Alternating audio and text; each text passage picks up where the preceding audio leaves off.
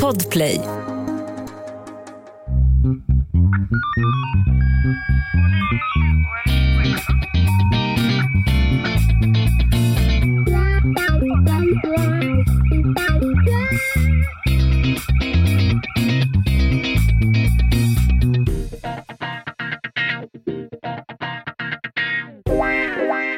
Välkomna till krimpoddarnas krimpodd över min döda kropp med mig, Anna Jinghede och Lena Ljungdahl. du är, på, du är inte hemma hos dig själv. Nej, nej det, den här tapeten hade jag inte valt. Jag är på ett hotellrum Ja. i, i Linkan. Just det, som det heter. Mm. Eh, här sitter jag. Det är kanske två minusgrader Ja, på jag det här tänkte du har också en, en så att säga väldigt voluminös eh, dunjacka på dig. Ja, det har jag. Det Men, blir eh, jättehärligt tror jag för Oliver sen och, och så att säga diska ljudet med allt prassel som kommer. Och Ja, jag ska försöka sitta still. Ni, jag kan dra upp i halsen kanske. Ni är hjärtligt välkomna till avsnitt eh, 343 av Krimpoddarnas krimpodd Mm. över min döda kropp. Idag ska vi prata om dödsstraff. ja, det känns peppigt värre. Statssubventionerat mord. Ja, men låt oss kalla det det. Mm. Men först är det väl ändå på sin plats att gratulera Anna Jinghede. Ja, du tänker på min eh, viktnedgång eller? Nej, det, Grattis till sju Fan. kilo lättare eh, lekamen, Anna. Ja, det gjorde du bra. du Tack. ser ut som att du på faller ut, höll jag på att säga. Nej, jag tänkte väl på att du har fått någon artikel publicerad. Ja, men tack Berätta. Lena. Ja, alltså så förlösande. Alltså alla som har varit i doktorandens kläder kan ju relatera till känslan att få sitt första pek eller sin första artikel publicerad. För vissa går det lätt och, och hyggligt snabbt, för andra så blir det att dra en process i långbänk. Och för mig har det inneburit det sistnämnda. Alltså jag så, när jag fick, jag fick ju då mejl i söndags från den här tidskriften. Och jag var så här, ska jag öppna, ska jag förstöra den här vackra söndagen med att få veta att det Du en gång till har blivit nekad. Och det skulle då bli gång 47, nej jag vet inte, fem kanske. Men så gjorde jag det i alla fall, tänkte det är lika bra att ta tjuren vid hornen, då vet jag vad som väntar imorgon när jag kommer till jobbet.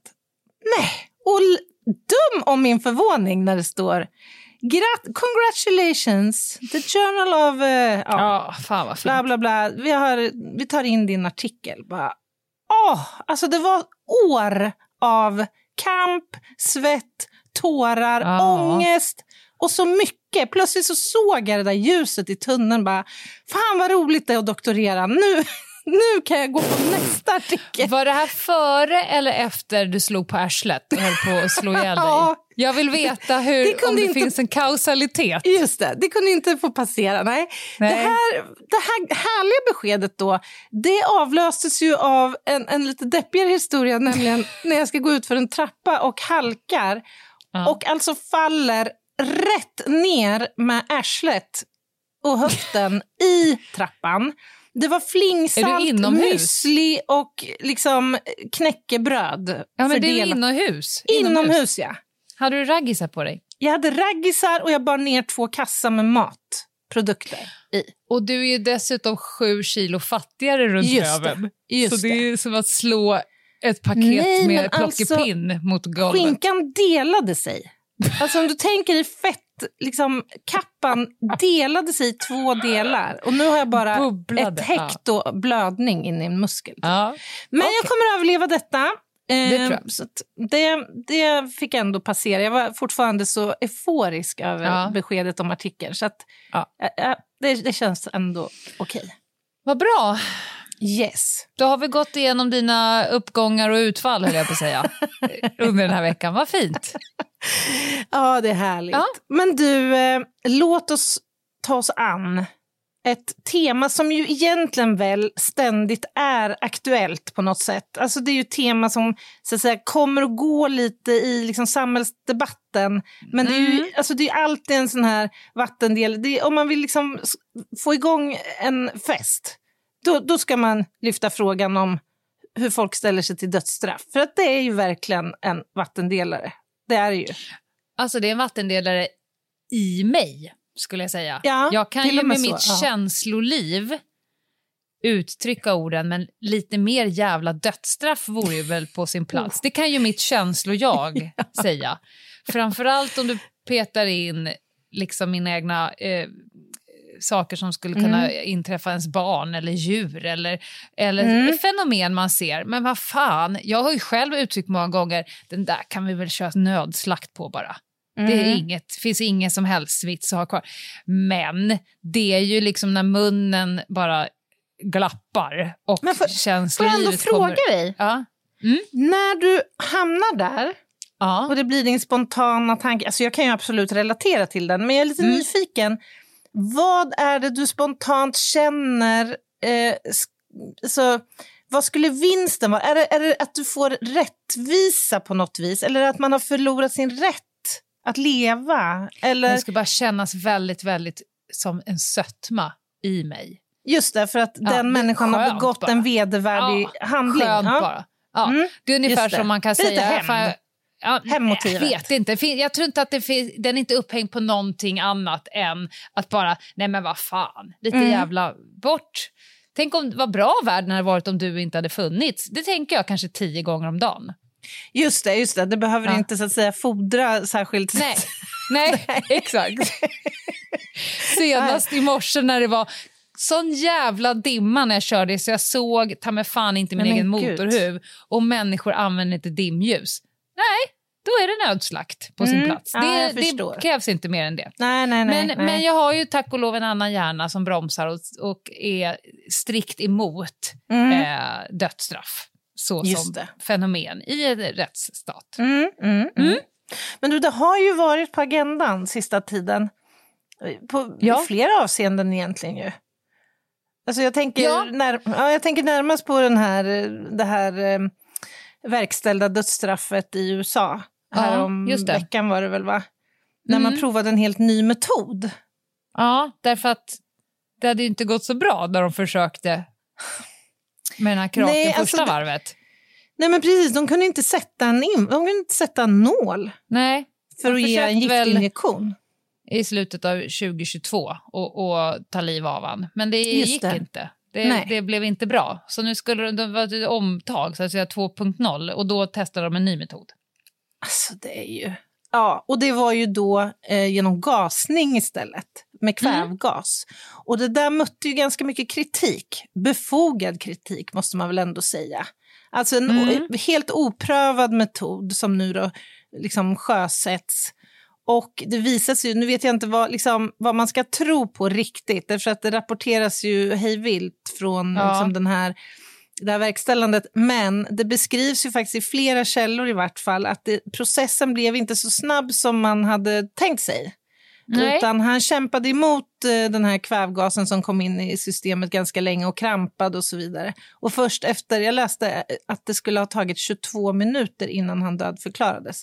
Det, är det finns ju aspekter i det också så att säga. Mm. Att eh, ja, den här inhumana eh, sista stunden kan jag tycka är faktiskt ganska osmaklig även om man nu har valt att Ja, det är utdöma ovärdigt. dödsstraff. Verkligen. Ja. Ja, och sen har vi ju det som händer i Iran. Ja. Ja. Johan Floderus. Mm.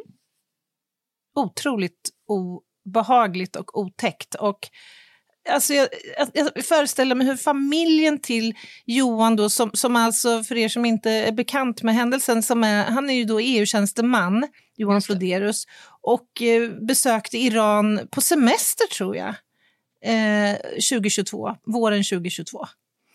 Och han greps där eh, misstänkt för spionage eller eh, underrättelsesamarbete med sionistregimen. och eh, det var väl uppe för någon rättslig prövning häromdagen bara i Iran då. Och det Han ska är ju ju... dömas till döden för spioneri. Ja. Mm. Åklagaren hade ju då förordat dödsstraff för detta. Mm. Eh, utan att det väl, säger jag, med viss passus har så att säga klargjorts egentligen att det överhuvudtaget ligger någon sanning i det. Att han skulle ha varit där med så att säga ja, andra Ja. syften än semester. Och att eh, väldigt mycket åsikter om hur Sverige sköts och inte sköts och hur bra Mm. vi har eller versus inte har. Men vi ska ju inte glömma bort att det finns länder som har bedrövliga rättssystem och Mm. där dödsstraff fortfarande är ett av de eh, straffen som, man, eh, eh, som är en av påföljderna. Eh, Ja. Helt plötsligt så ser vårt rättssystem ganska humant ut. Ja, men verkligen. Och Mm. Iran är ju en sån stat. Det ska ju sägas. Mm. Men det här är ju, det, har, det här har ju väckt reaktioner naturligtvis i Sverige liksom i många andra delar av världen. Och det beror ju på att det är ett ganska kontroversiellt och liksom starkt tema eller vad man ska kalla det. Alltså det Ja. finns ju så många argument för och emot. Och jag kan Mm. förs- förstå vissa av argumenten som, som förespråkarna har. Vissa av dem. Alltså Ja. det här att man reagerar mer känslomässigt, att man vill se någon slags upprättelse eller rättvisa gentemot... Ja, men det är väl någon gammal öga offer. för öga, tand Ja. för tand. Du, Ja, men var, exakt. det, lite som att det var du som valde. Ja. Eh, vi, hakar bara, vi följer upp med, med den metoden som du själv redan har valt. Alltså har Ja, du tagit exakt. någons liv så, så då har ju du liksom bestämt vilken lek vi ska leka. Och Vi Mm. hoppar på då. Mm. Mm. Och jag kan ju liksom någonstans, jag kan ju förstå argumentationen, Ja. det, det kan jag göra. Men, men jag tycker att argumenten liksom motväger tyngre, om jag säger så. Såklart. An- och andra argument är ju att det skulle vara avskräckande, men det, det, alltså det, det finns ju så mycket forskning vid det här laget som faktiskt visar Mm. att, att strängare straff och till och med dödsstraff faktiskt inte har någon egentlig avskräckande effekt. Det minskar ju brottsligheten så tillvida att den som man tar död på, så att säga, eller som man verkställer Mm. ett dödsstraff mot, kommer ju inte längre vara brottsaktiv. Så är det ju. liksom. Nej, det, det får ju vara ändå för Ja, säkert. Men Ja. det är ju inte en person som sitter i fängelse hela sitt liv heller. Så att det är liksom, ja. Och de som Nej. är anti då dödsstraff, de, de har ju argumenten om just den här inhumaniteten och, och att det liksom kränker våran faktiskt mest grundläggande rättighet, nämligen rätten till liv. Som, Ja, som ju är Och då stark. Det är här diskussionerna blir. Mhm. För att om en person som har dödat någon, då har ju den kränkt den personens rätt till liv. Och då Just det. hävdar ju då de att då kan du ju orimligtvis ha den rätten själv. Kvar. Nej. Ja.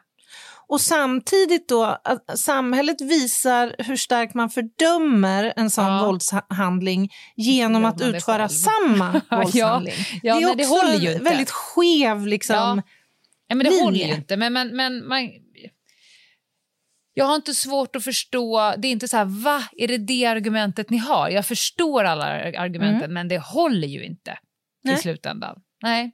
Jag håller med. håller Eh, en av de stora motargumenten som är liksom en av mina starkaste varför jag tycker att det är helt eh, orimligt att en fungerande rättsstat har dödsstraff, det är risken för att man fimpar folks liv och så visar sig, för vi har ju faktiskt rätt inte rätt många skulle jag säga i Sverige, men vi har ju fall och i andra Mhm. länder där det sitter oskyldiga i fängelse och där man får upprättelse och, och, och sådär. Det, den chansen är ju så att säga förbi. Om Ja du men är där död. är ju. Ja, och jag läste någon siffra. Ja men precis, Mm. jag läste någon siffra, nu kommer jag inte ihåg om det var mellan 80-talet och nu, eller jag, jag, jag ska låta det vara osagt, men i USA så hade man uppskattat att 170 människor Mm. faktiskt har gått detta öde till mötes Ja. och som senare har visat sig vara oskyldiga till det de har Mm. Ja, straffats för. som är mätbart. Släng in lite statistik från 1600-1700-talet på Ja. den så ska du nog hitta en. Då var det så här, du är ful, du dör. Sen, sen så jag kikar lite på vad Amnesty skriver om det här. Eh, Mm. För de jobbar ganska hårt för att, att eh, länder runt om i världen ska avskaffa sina dödsstraff. Eh, de, de poängterar också att dödsstraff används inte helt sällan nästan oftast mot de svagaste i samhället. Det är Mm. de fattigaste, det är de etniska och religiösa minoriteterna, det är människor med mentala funktionsvariationer. Alltså Mm. det är eh, de som är svagast Mm. som också eh, i störst eh, utsträckning eh, tilldöms dödsstraff. Mm. För det, är, kanske inte i, i Sverige då eftersom vi inte har dödsstraff, men tänk på hur, hur den här, de här grupperna, minoriteter, fattiga, Mm. eh, mentala... Det, de har ju tufft i sig i rätt många rättsprocesser Mm. runt om i, i världen.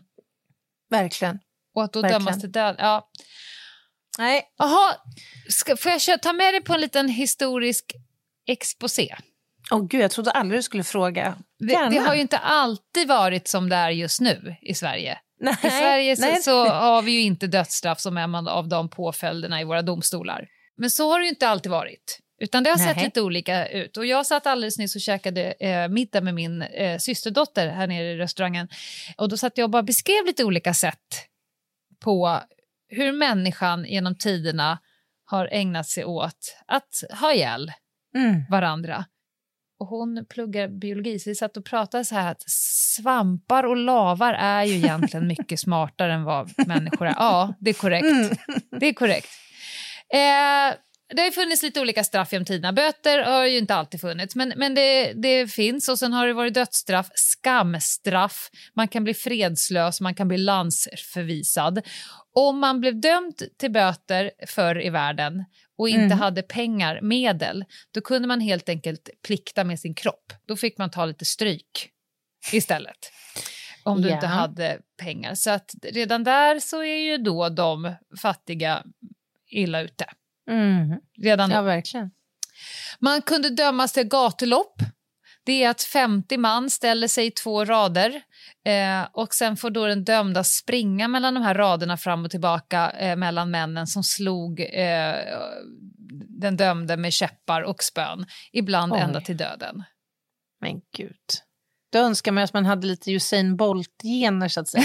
Att man bara kan dra igenom den där fort Bye som bye. satan. Bye bye. Ja. Eh, också ofräscht att ett underhållningsprogram har gatloppet med. Kände, det helt plötsligt Ja! så fick det Men ordet... gud, det tänkte jag inte på. lite men det av en osmakligare grej. säger. Ja, verkligen. Fängelserna kom till Sverige på 1800-talet. Ehm, Vatten och brödstraffet avskaffades 1884. Att man blev inlåst i Mm. ett torn med bara tillgång till vatten och lite bröd. Den gamla klassiska vatten och bröd kommer härifrån. Det avskaffades 1884. Men kan man inte addera här, jag tänker sina arbetsläger och liksom den där typen av, av straff medelst hunger och svält och Ja. brist på sjukvård och allt vad det nu var. Ja. Ja, ja, ja, fanns, ja, ja. fanns mycket att välja på så att säga. Ja. Och straffen, det, ideologiskt är det ingen jättestor skillnad. Att straffen skulle verka så pass avskräckande så att andra inte gör om samma sak. Det är ju en av eh, anledningarna till varför vi har eh, brott och straff även idag.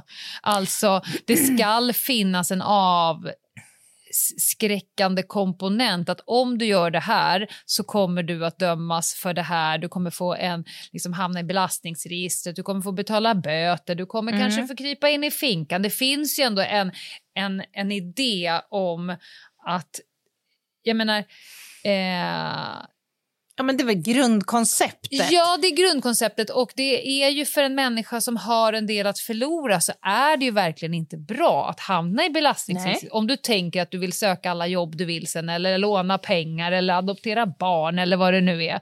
Så, att, så den, den eh, filosofin lever ju kvar Ja, men det gör ju. Samtidigt så måste det väl ändå tilläggas att det har gått lite trender i detta. Från Ja. att, att liksom eh, utdömande av straff ska verka så avskräckande som möjligt till att man har haft ett större rehabiliteringssyn och behandlings liksom, aspekt Mm. på straff. Så Ja. det har ju varit lite varierande men, men den avskräckande effekten kommer man ju Ja. aldrig komma ifrån ska finnas där på något Nej. sätt. Nej. Fram till 1800-talet så brukade avrättningarna äga rum liksom på stadens torg. Och det var lite party då, utan då var det kvinnor, barn, man ur huset samlades för att titta på. Eh, och sen så vid halshuggningar så försökte en del människor få tag på lite av blodet som då kom från men den avrättade. sluta. För då trodde man att det här blodet skulle, skulle kunna bota eh, fallsjuka, Sjukdomar. alltså epilepsi. Mhm. Mm, det är, kunskap är bra, så att säga, att vi går framåt. Eh, Det är skitbra. ja, det är toppen att ha.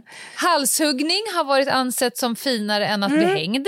Så ju Mm. Just det. finare du är, så, och är du till och med en adelsman då kan du faktiskt kräva att bli halshuggen med svärd istället för yxa. Ah. För det är lite fult att bli eh, dräpt med yxa.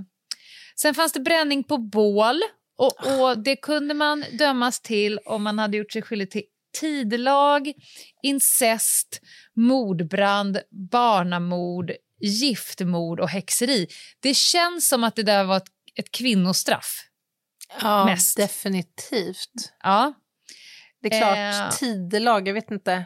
Var det Nej. ett kvinnobrott? Nej, men de andra kändes rätt mycket... De trodde väl Mm. att alla kvinnor var häxor om man om Mm. öppnar käften. Då var man väl en häxa. Ja. Och rådbråkning, det var jävligt hårt. Eh, det, det var ett så kallat kvalificerat Ja. dödsstraff. Det skulle vara plågsamt och långvarigt. Du skulle vara vid Just liv. Mm. Eh, och så lades du ner på en bädd av stockar och sen krossade man Eh, böden Lemmarna, krossade eh, så Mm. många ben i kroppen Ja. som man kunde utan att du avled. Du skulle liksom Mm. vara med i matchen. Och sen därefter kunde du skickas upp på en påle till allmän beskådan en stund innan de sen eh, halshögg dig. Och så hittade här jag... Ja, förlåt. Mm. Ja, jag måste bara säga, hittade, det var Mm. väldigt smalt för det står så här att eh, enligt 1734 eh, års lag eh, så förekom rådbråkning, men det, det utdömdes bara till den som hade våldfört sig och dödat en skeppsbruten. Det är ett ganska specifikt brott skulle jag säga. Då är det, då är det rådbråkning. Om du våldför dig på en skeppsbruten. Det är jävligt specifikt. Alltså, det är så speciellt. Och, och jag tycker din beskrivning här vittnar så väl om alltså det här att man går ur huset, man, man tar Ja. med sig familjen, det här gör Mm, inte popcorn. intramuralt, det gör liksom på stadens torg, det, är liksom, det görs in, inför allmän beskådan. Vittnar ju någonstans om dåtidens syn på på dessa Ja. brott och just den här kopplingen till religion och öga för öga-grejen. Mm. Eller hur? Ja, verkligen. 1771 då fanns det dödsstraff för 68 eh, olika typer av brott. Men när Gustav III kom till makten så strök han eh, några. Då tog han Mhm. bort dödsstraff för trolldom, för tvegifte, för dubbelt hor. Det här har vi varit Just inne på det. tidigare. Ja, Enkelt hor är ju när en gift person eh, med en- har sex med en ogift Mm. person. Dubbelt hor är när två personer som båda är gifta har sex Ja. med varandra. mm, Fram till 1771 så var det dödsstraff för dubbelt hor, men Gustav III tog bort det. Och han tog också bort dödsstraffet för fjärde resans stöld. Alltså om du har stulit någonting fyra gånger, då är det hängning annars. Det tog han bort här. Fjärde resans stöld. Ja. Du, eh, jag är supernyfiken på eh, om du tänker delge oss lite grann kring hur det här gick till också mer konkret Mm. och vem som utförde det här. Men det får du ta efter pausen. Ett poddtips från Podplay. I podden Något Kaiko garanterar östgötarna Brutti och jag, Davva, dig en stor dos skratt. Där följer jag pladask för köttätandet igen. Man är lite som en jävla vampyr. Man har fått lite blodsmak och då måste man ha mer. Udda spaningar, fängslande anekdoter och en och annan arg rant. Jag måste ha mitt kaffe på morgonen för annars är jag ingen trevlig människa. Då är du ingen trevlig människa, punkt. Något Kaiko, hör du på Podplay. Därför är gardinerna. Välkomna tillbaka. Ni lyssnar på Över min döda kropp och idag så pratar vi om eh, dödsstraff. Och Eva, nej, vad heter du? Lena. Eva! Vad fan är det? Har du fått en hjärnblödning? Ja, herregud. Ja. Ja. Hej, jag heter Eva. Eva. Ja, ja, ja, ja. Oh. Ja. Det måste vara mitt enorma kaloriunderskott som skapar denna förvirring. Lena heter du. Ja. Lena Ja, Eh, har tagit med oss på en historisk exposé. Och nu vill jag veta allt om eh, den kraken, eller var Ja. det det, som hade att utföra dessa, eh, ja, utverka straffen så att säga. Men Bödlarna. vilket jävla pissjobb. Ja, Men stämmer att det ofta var sådana som själva eh, hade begått brott och som faktiskt eh, skulle få dödsstraff? Ja, alltså Eller bödeln. Eh, Mm. Det var ju oftast en dödsdömd själv som fick behålla sitt liv om han tog sig an uppgiften att, att dräpa. Det är också ett Tufft straff. val alltså. Tufft ah, val. Fy fasen Antingen alltså. får du dö själv eller så får du ägna resten av ditt liv åt att döda andra. Nej, Det var ju nämligen svårt att hitta frivilliga till det här. För Mm, att han inte skulle rymma eller någonting. Så att, eh, om han då tackar ja till det här, då brännmärkte man honom i pannan eller skar av honom öronen så att man liksom visste vem det var.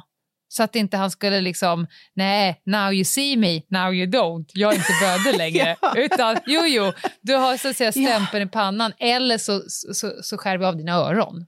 Då vet vi. Och också, Så- Hela familjen blir liksom märkt för att man ska veta att bödelsfamiljen bor där. Det är ingen, man liksom undvek att gå förbi deras hus till och med. Alltså. Fatta att vara i kanten på Oh. samhället. Ja. Ja. Hårt. Eh, och sen fanns det en till yrkeskategori, rackaren. Rackaren hade ju verkligen i särklass det sämsta jobbet. Det var bödens medhjälpare. Den här rackaren byggde bålen, fraktade de döda och dödsdömda. Det var han som utförde själva rådbråkningen, höll på att springa runt på de här stockarna, eh, grävde ner kroppar och så vidare. Och rackarens barn Ja. kallas för rackarungar. Det vi idag kallar för Aha. rackarungar, det är ju barnen till den som hade det pissigaste av alla piss. Jag tänkte så här, finns det inte typ ett så företag som säljer ekologiska små bebiskläder som heter Ja, rackarungar? är lite makabert. Men gud, det här var helt Det är nytt för mig. Måste jag barnen till den som utförde rådbråkningen. Det, det var det. rackarungarna. Men alltså, rackaren då, var det också en dödsdömd? Som, som alltså så att säga fick välja här? Eller Det får, man, det får man nog lov att Mm. tro. Att det inte var liksom handuppräckning på Stadens torg, vem som vill bli rackaren. Det var också den som eh, flodde djur och skälpte bort eh, självdöda djur, rensade latriner på nätterna. Alltså, det är, ett, det är, det är inte det bästa jobbet. Och, Och hjälper säkert böden. då vid en halshuggning tog hand om huvud och kropp och Ja, ja, ja. de bitarna. Och då ska man veta att det var, kunde vara ganska slafsigt för att när det skulle bli en halshuggning då var både den dödsdömda och böden pissefulla. Så det höggs ju, oj, oj, oj, oj, nej, alltså det höggs ju, det var inte så att säga clean shot, höll jag på att säga. ja, men alltså det det, det finns det ju liksom, Slarvsylta. vittnesbeskrivningar eller skildringar om Ja. hur man faktiskt har misslyckats Ja. med Och halshuggningar. då står rackaren bredvid och bara väntar på att få börja skrapa upp. Sanera. Ja. Nej, men alltså. Den sista avrättningen i Sverige det var på Alfred Ander. Han blev halshuggen på Långholmen i Stockholm 23 november 1910 klockan 8.07 på morgonen. Den enda gången faktiskt man använt giljotin i Mm. Sverige. Men inte enda gången man har avrättat genom halshuggning. Absolut inte. Nej.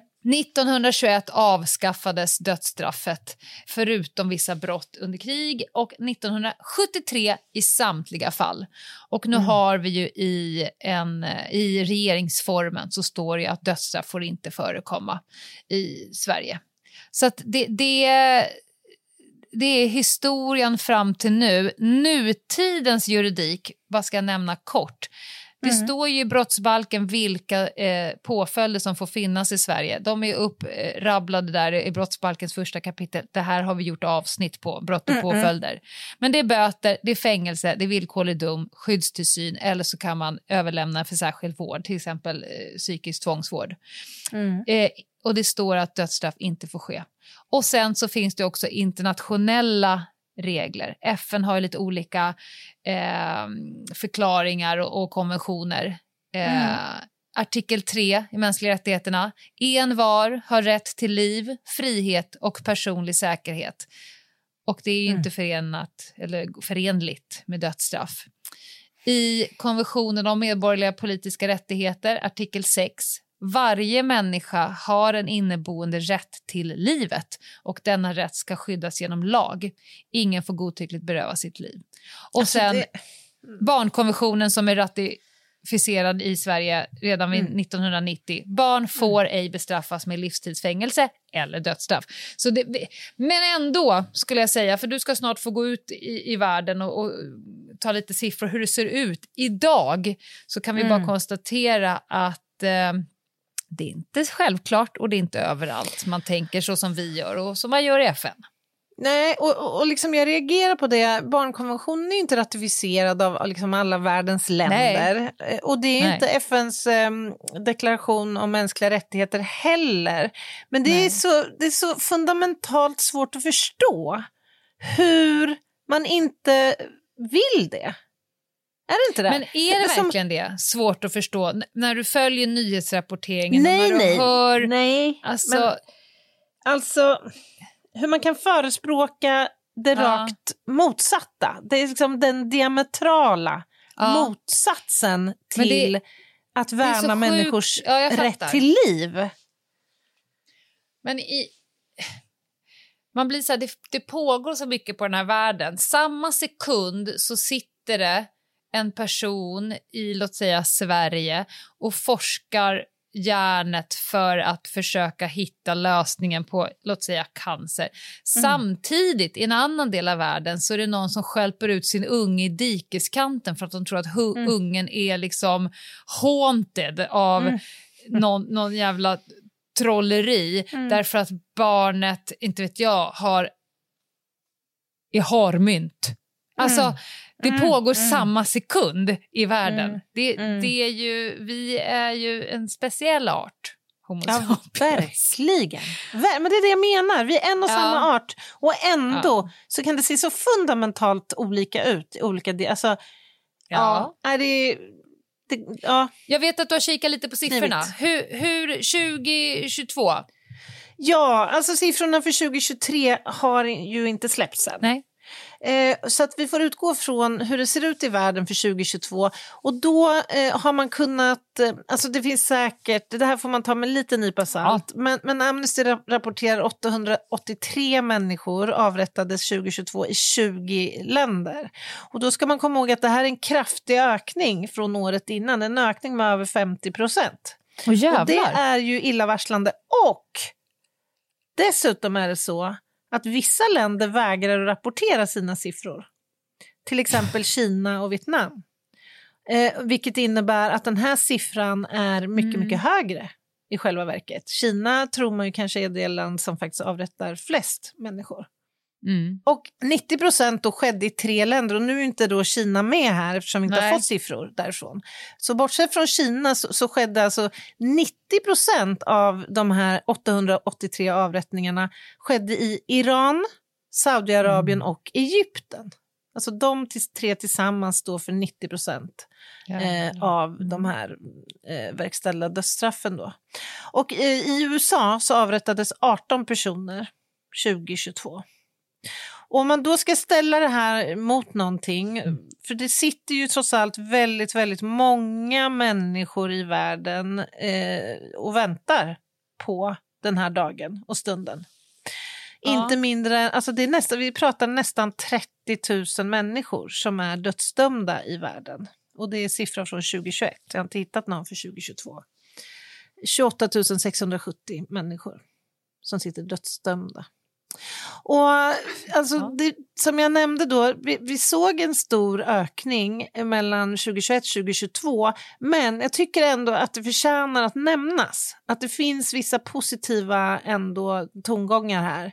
För det är nämligen så att det är ett antal länder trots allt som också har valt att avskaffa dödsstraff för brott som begås i fredstid. Kazakstan, Sierra Leone, Centralafrikanska republiken med flera. Men icke förty, Eva Ljungdahl, så är det två tredjedelar av världens länder Ja. två tredjedelar av världens länder har avskaffat dödsstraff eller inte längre tillämpar det.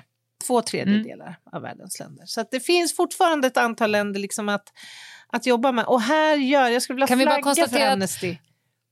Ja, men jag, jag tolkar det du säger som att de som är dåliga på det här, de är jättedåliga på det här. Men de allra flesta är bra och fler och fler blir, blir bättre. Men, men Ja. det finns några riktiga plumpar i protokollet. Ja, det gör det. Det finns plumpar. Mm. Sen finns det faktiskt länder som, som liksom har avskaffat det och sen tagit, återinfört det och sen avskaffat det igen och hållit på så här. Det tycker jag är oerhört märkligt. Men jag vill eh, höja Amnesty här för de gör ett Ja. enormt viktigt arbete liksom, de. i hela världen för att genom påtryckning och opinionsbildning och så vidare faktiskt förmå ehm, ja, världsledare och andra att fatta dessa beslut om avskaffandet av dödsstraff. Ska vi prata lite grann om de metoder som, som används idag runt Ja. om i världen? Har, du var inne på några som ju är avskaffade eh, Mm. och vissa metoder lever kvar men används i ganska låg eh, utsträckning. Stening till exempel, garrotering, alltså långsam strypning, nackskott, vältning av mur. Låter man... Är det var, Ja, det är, Är vad det det, vad det låter, låter som. som? Tillämpat bland annat av eh, afghaner i Jaha. Afghanistan. Man välter en mur över den som ska avrättas eh, och dö. Och det kommer också ske för att man krossas av en mur som väger något ton eller så. Men Fan vad stökigt att hålla på att bygga mur Mm. hela tiden. Det kan man tycka. Det kan man verkligen Ja. tycka. Vi var ju inne på detta med halshuggning och det är ju en, en gammal metod. Överhuvudtaget principerna för våldsamma amputationer. Förr så kunde man ju ägna sig åt liksom, utverkande av straff att liksom, våldsamt amputera armar, ben och, och, och sådär. Men när vi pratar om dekapitering, alltså halshuggning, så är det en metod som har varit vanlig i, i Sverige, som du sa. Men den var kontroversiell eftersom skarprättaren eller böden då var liksom på fyllan ibland och det kunde bli tokigt. Och det finns ett exempel på, jag läste om Konrad Pettersson Lundqvists avrättning som sk- skarprättare Steinek förmodas eh, ha utfört medelst berusning som liksom inte lyckades på flera försök. Alltså det är ju... Jag, Så måste, jag har, jag har liksom en, en personlig upplevelse där jag så här, undrar om, om det på grund av mig går omkring en man utan händer. Du kan, kan, kanske ska berätta vad det var som hände. ja. Nej, men- gärna. gärna Jag var i det. Syrien Mm. eh, 90, vad kan det ha varit? Fyra kanske? Mhm. 93, 92, någonstans där. I Aleppo, Palmyra och Damaskus. Det Mm. såg inte ut i Syrien då som det gör nu. Det vill jag bara Nej, säga. Det kan Nej. man tänka sig. Vi var där eh, med eh, mitt idrottslag. Mm. Och då var vi på, vi åkte buss och vi hade en, det var liksom en snubbe med oss hela tiden. Det var någon som sa att nej, men han är typ turistguide. Vi förstod ju ganska snabbt att det är han ju inte. Utan han är väl typ från polisen. eller, Ja, ja. han hade ganska bra koll så att säga. Ja. ja. Och så var ju vi på en marknad där man skulle kunna köpa frukt. Och då pekade jag på tre apelsiner som jag ville ha och då lurade han mig när jag Mhm. skulle köpa apelsiner. Han gick liksom och tog typ tre ruttna apelsiner och någon Nej. plastsäck som stod bakom de här fina som var där Vad fram. Så då tänkte jag, ja, det kanske var dumt, men jag tänkte jag kan plocka mina egna apelsiner. Så jag gick liksom in i hans stånd och skulle plocka apelsinerna. Varpå han liksom kastade sig över mig och slickade mig i mitt öra. Nej, vad obehagligt. Och jag var, eh, jag var, in, jag var inte 20, jag kan ha varit 18 kanske, något sånt. Mm, Jag skrek ju bara, "Äh, gud vad äckligt, som man gör när någon Ja. okänd person kör in Rimligt. sin, sin Rimlig tunga reaktion. i sitt öra. Och det blir så jävla tumult på platsen och jag dras därifrån och den här mannen som har varit med oss hela tiden typ bara river bort mig och det kommer män från alla håll och kastar sig in där och då sa han så här typ i förbifarten till mig på bussen sen så ah, nej men det där, det där kommer ju straffas, han kommer ju mest troligt bli huggen, hans händer, det är liksom det, det, det är att straffet han liksom o- för att ofredade Ja. dig liksom. Ja. Så jag var Oj. helt så här... Grejen att jag blev slickad i örat var så jävla sekundärt. Jag bara satt och kände så här, men gud, är det på grund av mig nu som en man blir sjunker sina händer. Jag ville ju bara ha en apelsin. Alltså det var inte meningen att det skulle bli sånt. Att det var... Sen kunde man ju tänka sig att han ska ju fan mm. slicka mig i örat, men jag tycker att det är lite hårt. Jo, jo, men alltså kom igen. Ja. Det måste ju finnas någon ja. rim och reson. Så att det kanske, om någon vet en torghandlare som ja, inte har några händer. Du vill göra en shoutout nu till Ja, och då kände jag bara så här, fan vad det funkar annorlunda i andra länder, kände ja, man när man kom hem. Verkligen. Ja, och det är också det som blir ens go-to. Ja, nu ja. har han gjort det, då måste vi tyvärr, det blir ja. händerna. Nu, nu ryker tassarna alltså. Ja, det mm. där har du gjort för sista gången. Det borde vara tungan som... Exakt. Ja. Mm. Skulle jag sagt ja. det? Alltså det var vet... tung... Ja, Ja. Mm. Halshuggning i alla fall, det förekommer ju fortfarande idag. Saudiarabien, ja. det har använts ganska utbrett i Irak, eh, även mot kvinnor. Eh, jag läste om ett fall, eller ett fall, eh, i, i, Irak så sent som år 2000. Då var det ett antal kvinnor som var anklagade för prostitution som, som dömdes till halshuggning för detta. Eh, och det här Halshuggning har ju skett på olika sätt. Du nämnde giljotin tidigare, handbilar. Det finns lite olika varianter. Giljotins avrättningsmetoden förknippar vi ju främst med franska revolutionen. Mm. Det var ju mm. väldigt vanligt förekommande där. Annars är det ju fallbilan eh, som har använts i stor utsträckning. Mm. Talibanerna eh, använde halshuggning med svärd som dödsstraff under sitt styre i Afghanistan. Eh, det har ju vi ju till och med fått bevittna faktiskt ja. i dokumenterade fall, fruktansvärt. Eh, och det används fortfarande idag i då Saudiarabien. Det är faktiskt standardmetod till och med i Saudiarabien idag. Hängning då, som du nämnde tidigare, som var eh, ett, eh, en metod som, som eh, ansågs eh, inhuman och inte särskilt, vad ska man säga, Eh, efter, eftertraktad är inte riktigt rätt ord känner jag. Effektfullt. Den har inte så bra effekt. Exakt. Nej. Och man har ju laborerat över tid med höjder här. Hur liksom, alltså du kan ju uh, hänga dig på kort höjd, och, en låg höjd och hög höjd. Mm. Och det är rimligt att tänka att höghöjdshängning kommer att uppnå så att säga, den avsedda effekten i, i större utsträckning mm. än vid eh, låga höjder. Och eh, ja, Det är flera länder som har praktiserat hängning som avrättningsmetod genom årens lopp. Eh, Storbritannien var tidigt ute med de så kallade långa fallshängningarna. Du faller från hö högre höjd. Och med lågt fall, det praktiseras fortfarande i ett an visst antal länder, Japan, Egypten, Kuwait, Botswana läste jag, Irak och Sing Singapore. Och mm. det har faktiskt så sent som på 90-talet avrättats ett antal personer på det här viset i, i USA. Saddam Hussein avrättades 2006 genom hängning. Och det är fortfarande då eh, sammantaget en av de vanligaste metoderna i världen tillsammans med några andra, giftinjektion och halshuggning bland andra. I Sverige så utfördes den sista hängningen, lite som kuriosa här bara, 1836 genom att drängen Nils Månsson avrättades. Giftinjektion då, det är ett ehm, eh, etablerat dödsstraffssätt i vissa länder, Kina, Taiwan, Thailand, Guatemala och ett antal av då USAs delstater där det fortfarande är tillåtet med eh, dödsstraff.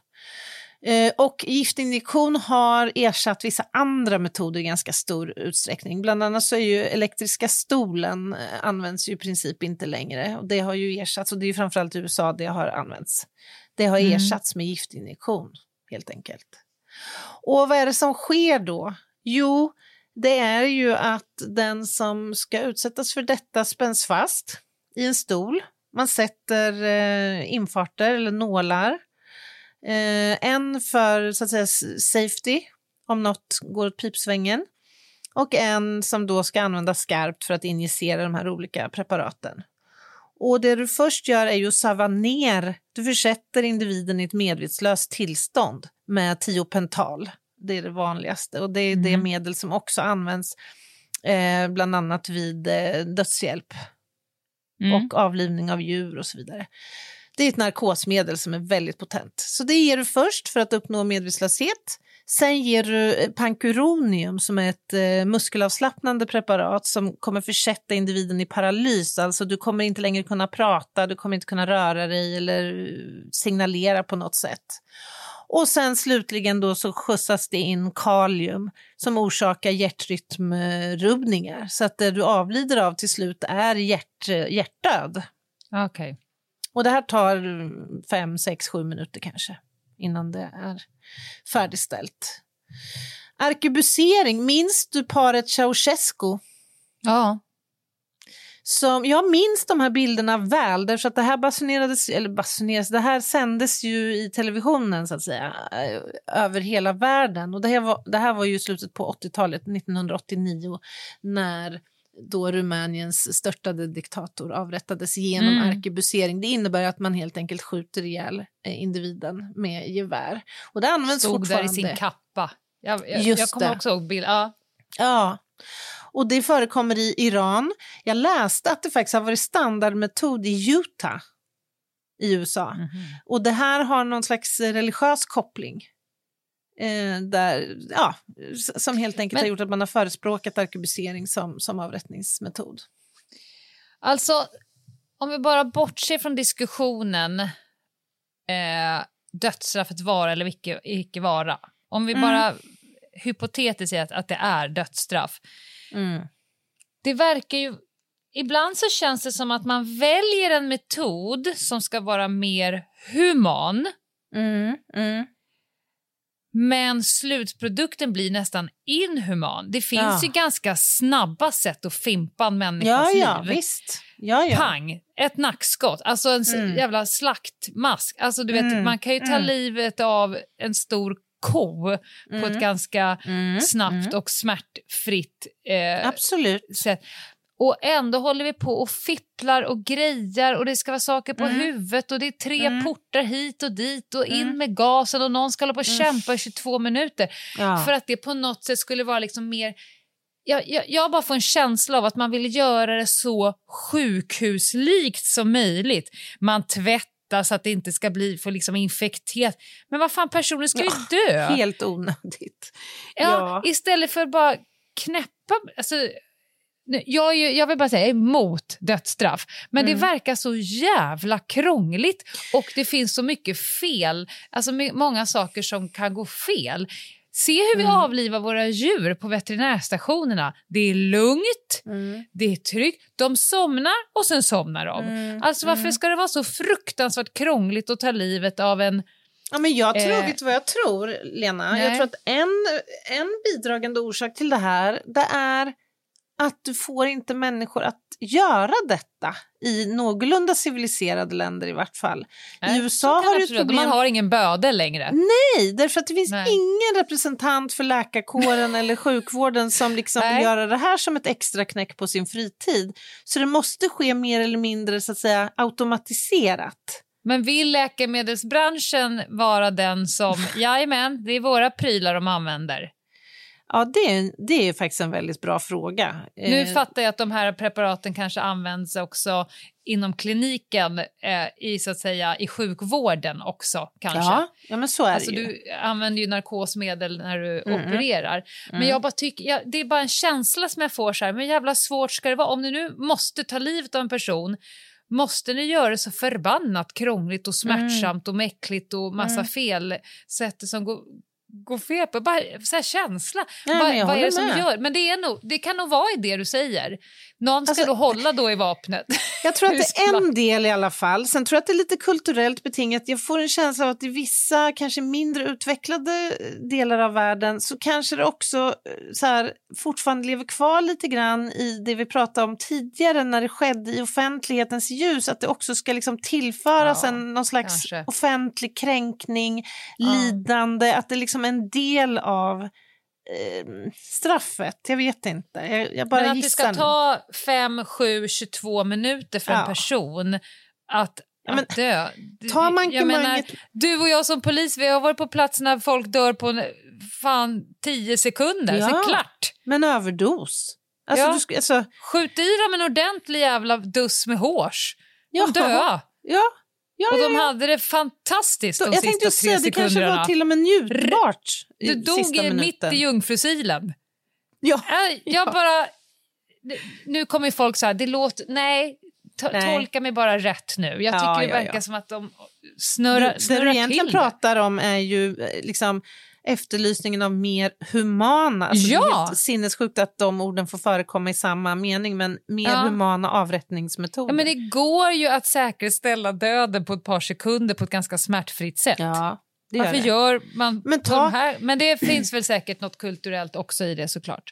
Ja, men nästa metod som jag tänkte bara Ja. snabbt dra, gaskammaren Eller ska vi ta en paus innan du går in Ja. i gaskammaren?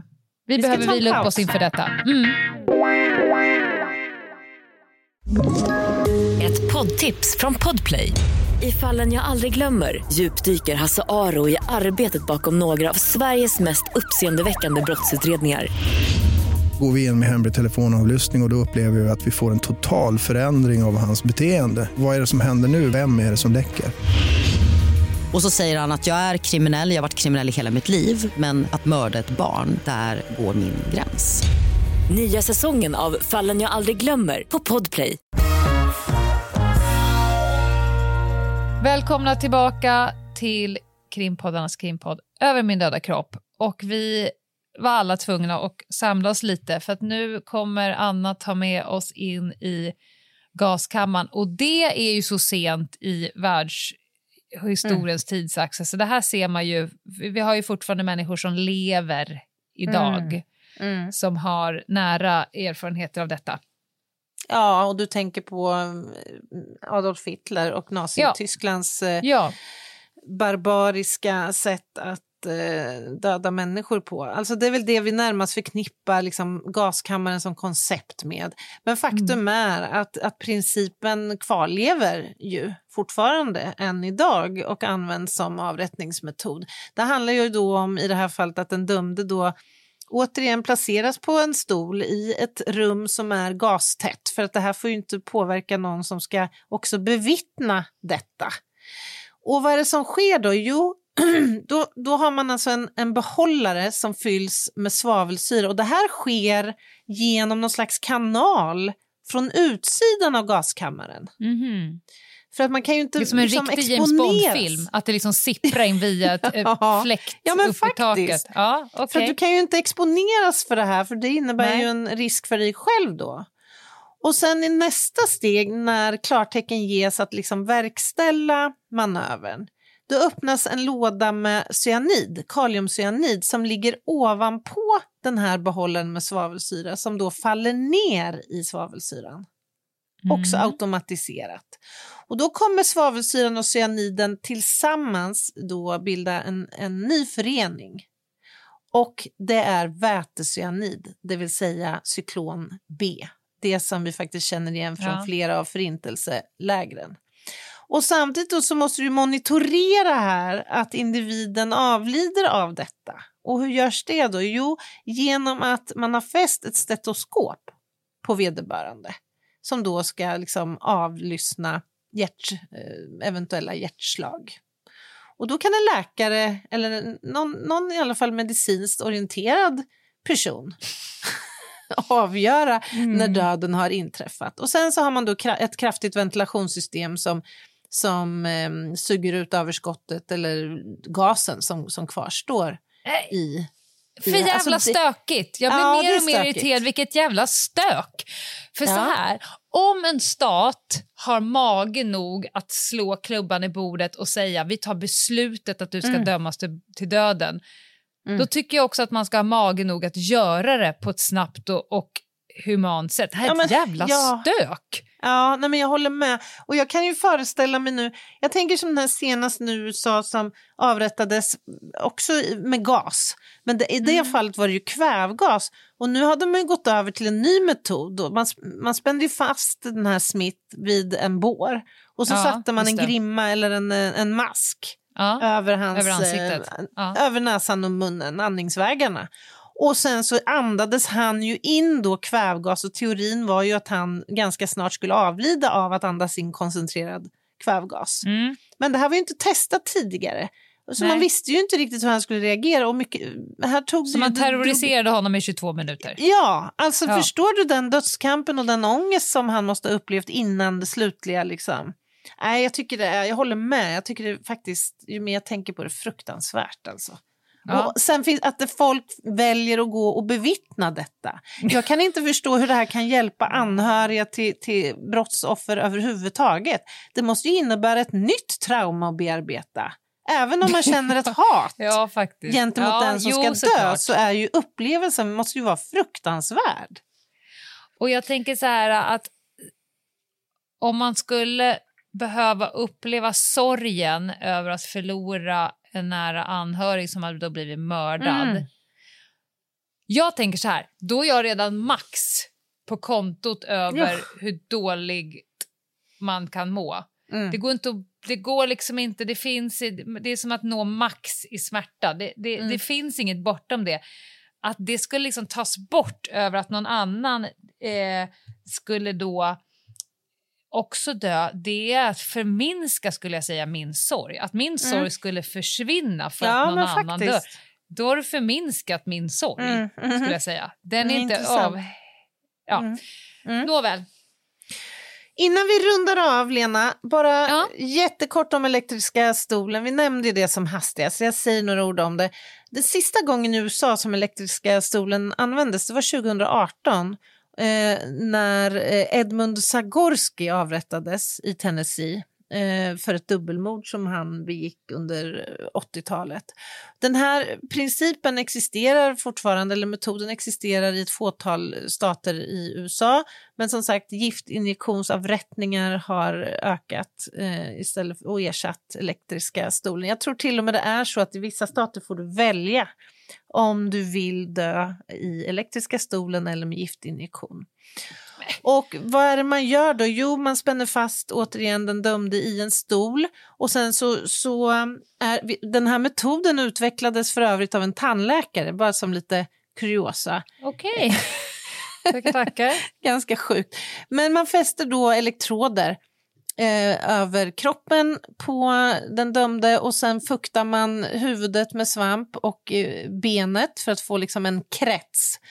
Och sen så skickar man på elektrisk ström, helt enkelt. En hög eh, spänningskrets genom kroppen tills att man avlider.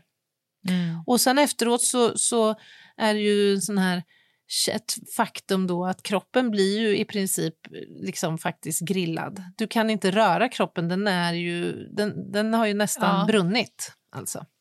Så att ja, nej, det här är ju, det här är ju så, en så barbarisk också metod tycker jag och den känns ju så otroligt primitiv och medeltida så att man bara Ja, häpnar det alltså. räcker med att googla en bild på, på elektrisk Ja. så känner man så här, vad är vi för århundrade? Exakt, exakt. Nej, usch, det här är, alltså, det är en del av mig som känner en sån djup aversion att ens prata om det här, för jag tycker det är så fruktansvärt. Vi pratar om metoder som man dödar människor på. Ja, Har vi inte Där- där- nog med dödandet ja av människor? Där, där Alltså, liksom landets rättsprocesser kommer fram till att så här ska vi göra. Så jävla mörkt alltså. Ja. Så, så mörkt. Ja. Ja, men hörni, tack för att ni lyssnade. Jag tycker ändå att det här är ett viktigt ämne och tema faktiskt. Eh, att reflektera kring.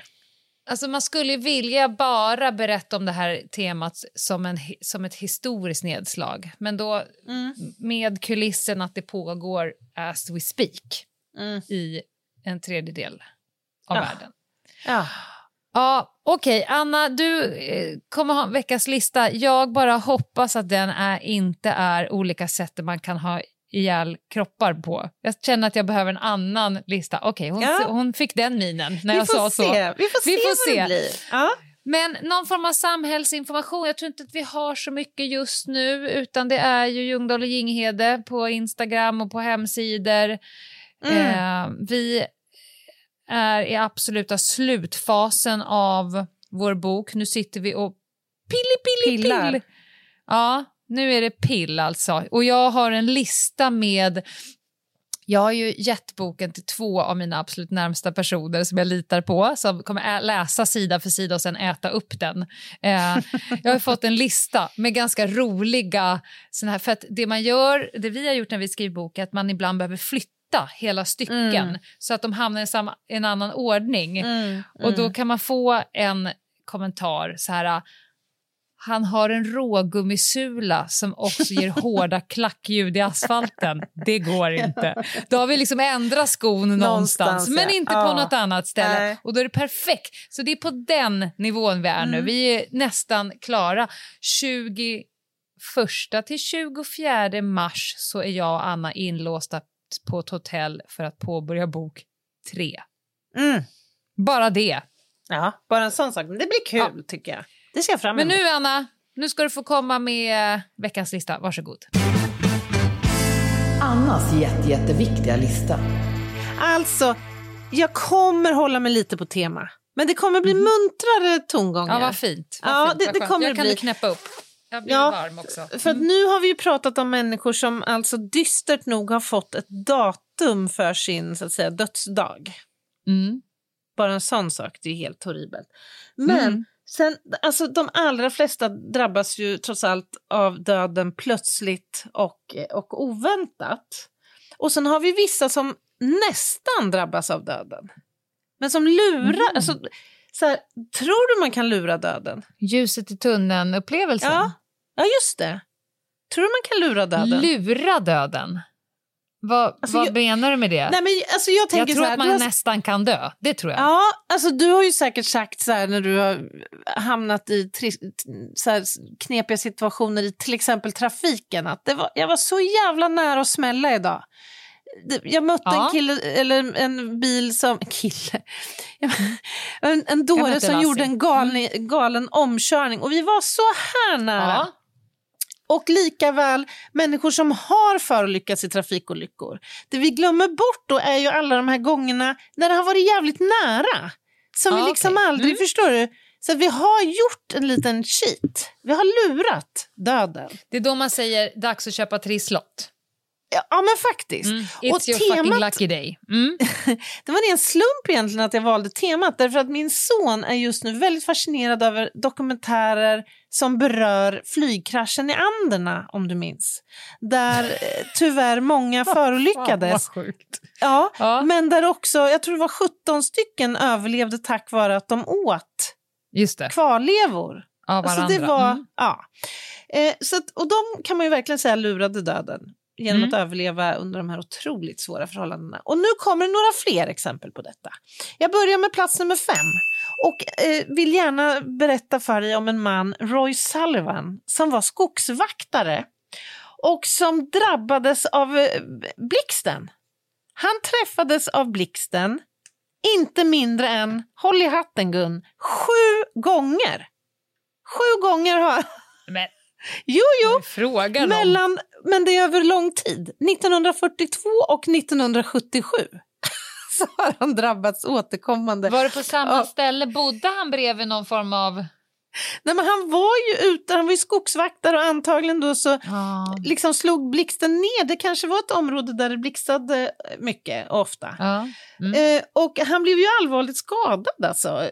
Varje gång det här skedde fick svåra brännskador och eh, neurolog, alltså nervskador. Men han överlevde alltså sju blixtnedslag och finns därmed inskriven i Guinness rekordbok. Han, Han, kan inte vara en kallades... snubbe som så ofta slänger sig med uttrycket “men vad är oddsen?”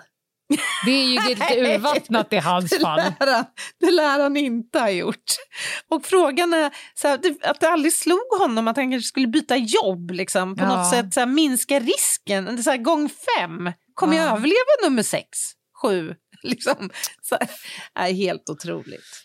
Vad kallades Okej. han? Han måste ha fått ett jävligt roligt eh, Han hade smeknamn. två, det, två smeknamn. The Human Lightning Rod. Den, Ja. ja. Eh, och The Spark Ranger. Det var bättre. Det gillade jag. Okej, plats nummer fyra. Låt oss bekanta oss med Ben Carpenter. En 21-åring eh, som var, eller är kanske, rullstolsburen. Och en dag så var han då ute och skulle korsa en gata och blev då alltså olyckligtvis påkörd av en lastbil. Och den här lastbilen lyckades på något sätt kroka i armarna på rullstolen i grillen. ja, visst. Och lastbilschauffören vad ser inte Han åkte, detta. Ja. Ja, ja. Så han som fångas upp av lastbilen och Ben då, han följde med i fyra miles. Googla, hur lång är en mile? Alltså vi, vi snackar ju... Jag kan inte få bort bilden av att han är en galjonsfigur på lastbilen. nej, som en sån där det. längst fram på båten. En sån där, äh, Ja, i, ja men alltså förstå. Och, och det här ska ha skett också i 50 miles per hour. Så det är liksom inga Ja. låga hastigheter heller. hur lång Får- är en mile? En Ja. mile är ja, ungefär 1600 meter. Just det. Så kan du ta det Ungefär. gånger fyra. Mm. Mm. Och det är först då när, när andra trafikanter uppmärksammar det här och försöker signalera till lastbilschauffören som han stannar. Och han klarar sig alltså mirakulöst nog helt utan skador. Han har suttit i sin stol fram i grillen när det här, här har skett. Och han blev ju viral efter det här. Men alltså Men eh, vad hette den där jäveln, mål- han som skrek på den här taxichauffören som har fått Dörren fagel i grillen! Inte Fågelturken. fågel. Ja, just det. Fågelturken! Det måste ju varit samma. Ursäkta mig, men du har en rullstolsbunden man i grillen. Ja. Nej, den kommer inte, den kommer han få ropa ett par gånger tills det är klart. Ja. Plats nummer på tre. fågelturken, hörni. Mm. Nu ska vi prata om en man som var fånge i Martinique i fängelse. Det här, nu ska vi tillbaka långt i tiden, men jag tyckte ändå det var en, en faktiskt eh, fantastisk historia. Han sitter fängslad i Martinique 1902 när en vulkan, Mount Pelé, erupterar. Och den här vulkan, alltså det här var inget vulkanutbrott vilket som helst. Det dö, den dödade 30 000 människor, den här, eh, det här utbrottet. Och då Sylbaris hette fången. Han satt ju då inlåst i fängelse, men han satt i en källarcell. Vilket förmodligen räddade livet på honom. Han kunde ju inte ta sig någonstans Nej. när eruptionen skedde och, och liksom lava... Men inget Kept. kom in. N- nej, alltså han fick brännskador, det blev otroligt varmt. Och han, har också, han blev också sjuk av askan som kom. Såklart. Men han överlevde, den rackaren, i den här cellen. Ett vulkanutbrott som dödade Men ingen 30 000. annan överlevde som kunde släppa ut honom Nej. eller stoppa in en brödskiva. Han kom att kallas för övrigt mannen som överlevde domedagen. För alltså att han överlevde det. var ingenting Mm. annat än ett mirakel. Sen har vi då plats nummer två, flygvärdinnan som bokstavligen talat ramlade ner från himlen och överlevde. Det är Mhm. ganska fascinerande. Vi ska tillbaka till 70-talet, 1972, och eh, Vesna Vulovic som var flygvärdinna på ett flygplan eh, som för dagen eh, transporterade 28 passagerare plus då kabinpersonal och som plötsligt exploderade alltså över Tjeckoslo- dåvarande Tjeckoslovakien. Det här var 1972. Planet? Hela planet? Ja, Aha. ja, ja, ja. Hon var den enda som överlevde den här kraschen och hon ska alltså ha fallit 33 000 feet. Det kan du också googla, en feet. 33 000 feet Ja. och landat på snö. Hon fick ådrog sig en rad frakturer naturligtvis, både skallfrakturer och i, i ben Det och är 10 000 ryggkotor. meter. Ja, överlevde hon Vanlig fall. som det heter. Japp, Ja. otroligt. Men vad, vad sa hon, landa på snö? Ja, hon landade i snö. Det, det måste ju ha varit puder. Det kan ju inte ha varit Manchester i den backen. Hon måste ju ha landat i ett fluff Ja men alltså, och i lutning. Ja, men alltså vad fan, det är, helt, det är nästan så jag inte det är nästan så jag är benägen att tro att det här är en råttan i pizzan historia. Alltså fritt fall. Fritt fall har jag har ju kommit. fallit i fritt fall från Det ett spelar ingen roll om det, är snö eller en dunkudde du ramlar i. Det, är alltså, det blir som... Nej, det är helt otroligt. Men du, plats nummer Ja. ett. Den här tror jag att Ja. du kommer gilla. För nu ska vi prata om inte, ingen mindre än Ozzy Osbourne. Mhm. Alltså vi känner ju till att han är ju galen. Det här är en galen person. Han har utsatt sig för helt sinnessjuka Jag grejer. är väldigt, väldigt tunn på Ozzy Osbourne, måste jag ah. Det, ja, just det, du, du kommer inte från rock, eh, så att säga. Det är inte han som har blivit kvinna. Va? Det är någon annan såpamänniska som har blivit kvinna. Ja, mig veterligt har Jag är inte väldigt tunn. På, nu är du inne i, liksom i mitt tunnaste område. Du kanske har hört talas om Black Sabbath? Ja, absolut. Ja. Precis, han har ju varit så att säga Mm. Okej. frontfigur i Black Sabbath kan vi, kan vi Ja. säga. De som har lite koll på, på liksom gamla rockgrupper vet ju då att han har gjort helt galna saker på scen. Han har bitit huvudet av fladdermöss som kan bära på vem vet vilka sjukdomar. Han har kraschat med ehm, en sån här, vad heter det, fyrhjuling. Krasch, Mm. krasch, han körde som en dåre utan hjälm och allt möjligt. Det här är ju typ 20 år sedan nu. Men han kraschade då, punkterade lungor och krossade nyckelben och ryggkotor och allt möjligt. Och han, hade, Mm, nu tittar han var faktiskt kliniskt död. Han hade ingen andning efter den här kraschen. Men hans livvakt lyckades den gången att, att rädda livet på honom. Han är ju också svårt drabbad, jag tror det är Parkinson han har, han kan knappt gå alltså, och, och är svårt tagen av, av sjukdom. Men den kanske mest anmärkningsvärda incident som, som han har gått igenom och som nästan har tagit hans liv, det var när han var på turné 2018. Han, de, de åker tydligen runt på turné fortfarande, Black Sabbath. Då fick han för sig mellan två spelningar att han skulle gå på manikyr. Som man får. Vilket- Ja, ja, absolut. Jag uppmuntrar. Jag tycker det är fantastiskt.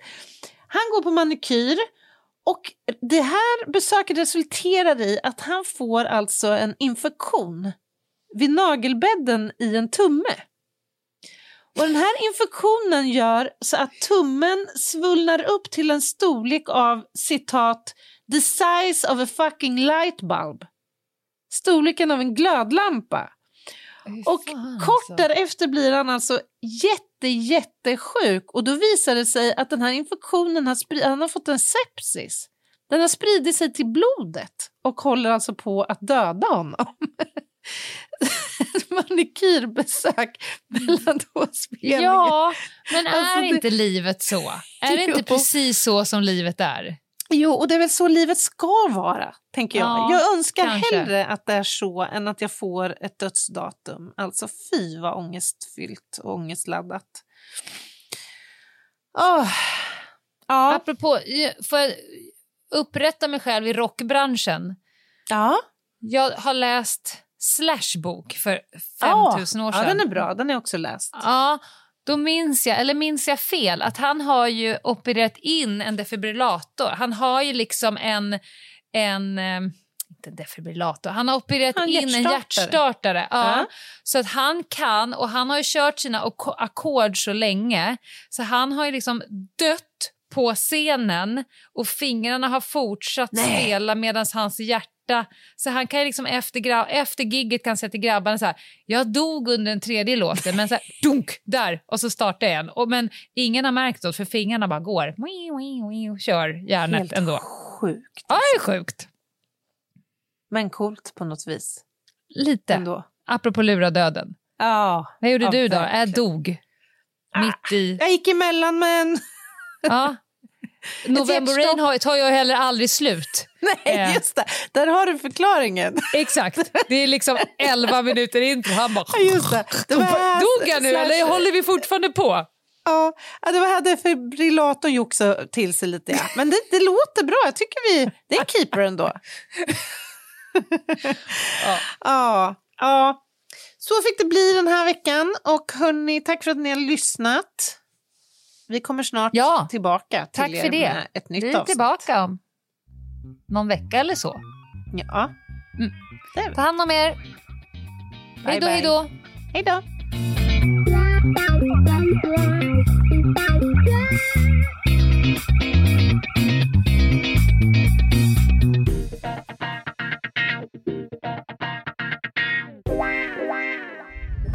Podplay, en del av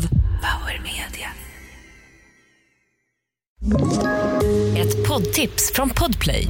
I fallen jag aldrig glömmer djupdyker Hasse Aro i arbetet bakom några av Sveriges mest uppseendeväckande brottsutredningar.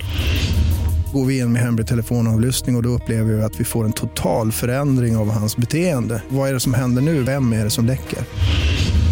Och så säger han att jag är kriminell, jag har varit kriminell i hela mitt liv men att mörda ett barn, där går min gräns. Nya säsongen av Fallen jag aldrig glömmer på Podplay.